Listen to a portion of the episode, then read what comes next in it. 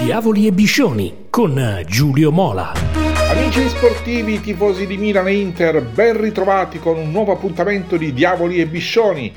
Se una settimana fa eravamo qui tutti insieme a celebrare l'impresa del Milan, capace di strappare in casa del Tottenham la meritata qualificazione ai quarti di finale di Champions League, adesso tocca all'Inter festeggiare un traguardo che mancava da 12 anni. Milano, regina d'Europa, unica città in grado di portare due squadre nel G8 del vecchio continente, per la gioia dei tifosi, ma pure di Cardinale Zhang, che incassano 20 milioni a testa non previsti e aggiustano così i bilanci malandati. Dal diavolo di Pioli 1-0 e 0-0 con il Spurs alla squadra di Inzaghi 1-0 e 0-0 con il Porto. Con tanto di dichiarazioni da regolamento di conti nel post partita, perché diciamocelo pure, il problema per edicole e le tv era Simone Inzaghi. E adesso?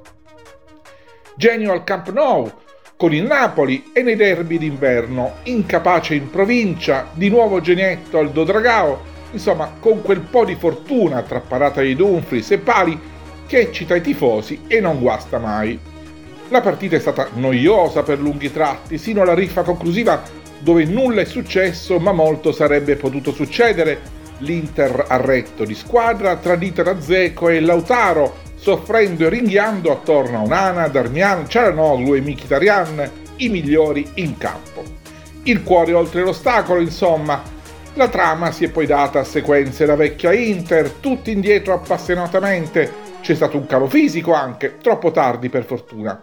Solo da un'emergenza così palpitante poteva scaturire nell'Inter una simile volontà. La volontà come destino, per avere ragione del destino anche perché col Porto negli ultimi anni erano caduti la Juventus di Cristiano Ronaldo e il Milan. Insomma, nulla era scontato.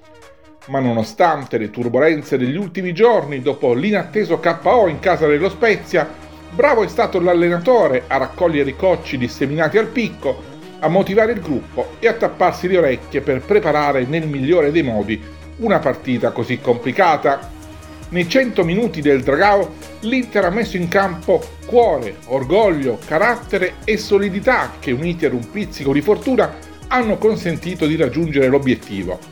In effetti serviva personalità più che un'impresa vera e propria, caratteristica che nella pazza Inter non manca mai. E allora applausi per questi ragazzi capaci di una devastante, micidiale, sporca e faticosissima resistenza. E fa niente se gli esteti del calcio storceranno la bocca. L'Inter si riaccomoda al tavolo del G8 e in una notte nasconde, ma non cancella del tutto, critiche e dubbi accumulati dopo le otto sconfitte in campionato.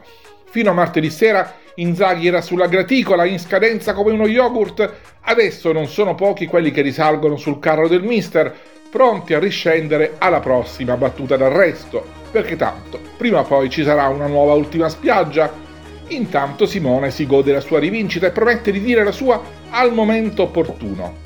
I fatti dicono che però in un anno e mezzo ha vinto tre trofei, due Supercoppe e una Coppa Italia, tagliando allo stesso tempo due traguardi storici per gli ultimi anni, prima l'ottavo di finale ed ora il quarto di Champions League. Vero, non ha vinto i campionati, ma da qui a considerarlo inadatto all'Inter ce ne passa. E tutto questo senza tre fuori classe che invece Antonio Conti aveva, ovvero Hakimi, Eriksen e Perisic. Ed è proprio questa la notizia, un risultato straordinario in Europa senza i big di due anni fa. Insomma, nella notte portoghese l'Inter ha dato un senso compiuto alla sua stagione. Arrivare ai quarti di finale è un grande traguardo, malgrado il fallimento in campionato e quel quarto posto minimo per cui ci sarà ancora da sudare fino a giugno. Tutto ciò mentre l'amministratore delegato Beppe Marotta ha già fatto sapere che Lukaku non verrà confermato perché fisicamente è imponente, ma non è ancora al top, non è il giocatore che abbiamo visto nelle annate precedenti.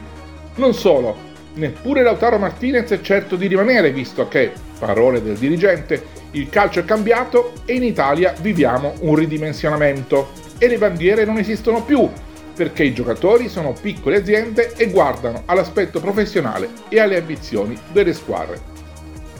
Sull'altra sponda dei Navigli, pochi sorrisi in casa Milan.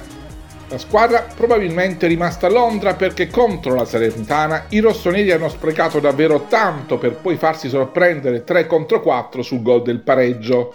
Leao è stato disastroso e indisponente e a questo punto, visto che il digiuno dura da due mesi, sembra davvero un problema per i campioni d'Italia. Resta da capire quanto la sua prestazione, che ha innervosito un po' tutti contro la Salernitana, sia frutto di un momento negativo e quanto il frutto di una reale involuzione. Per essere devastante il portoghese ha bisogno di essere al meglio dal punto di vista fisico e invece Rafael pare poco allenato e con la questione contratto che non lo lascia tranquillo. Intanto la squadra è quarta e ci sarà da stringere i denti per fare bella figura in Europa e strappare il pass anche per la prossima Champions League. Insomma, ci sarà da divertirsi.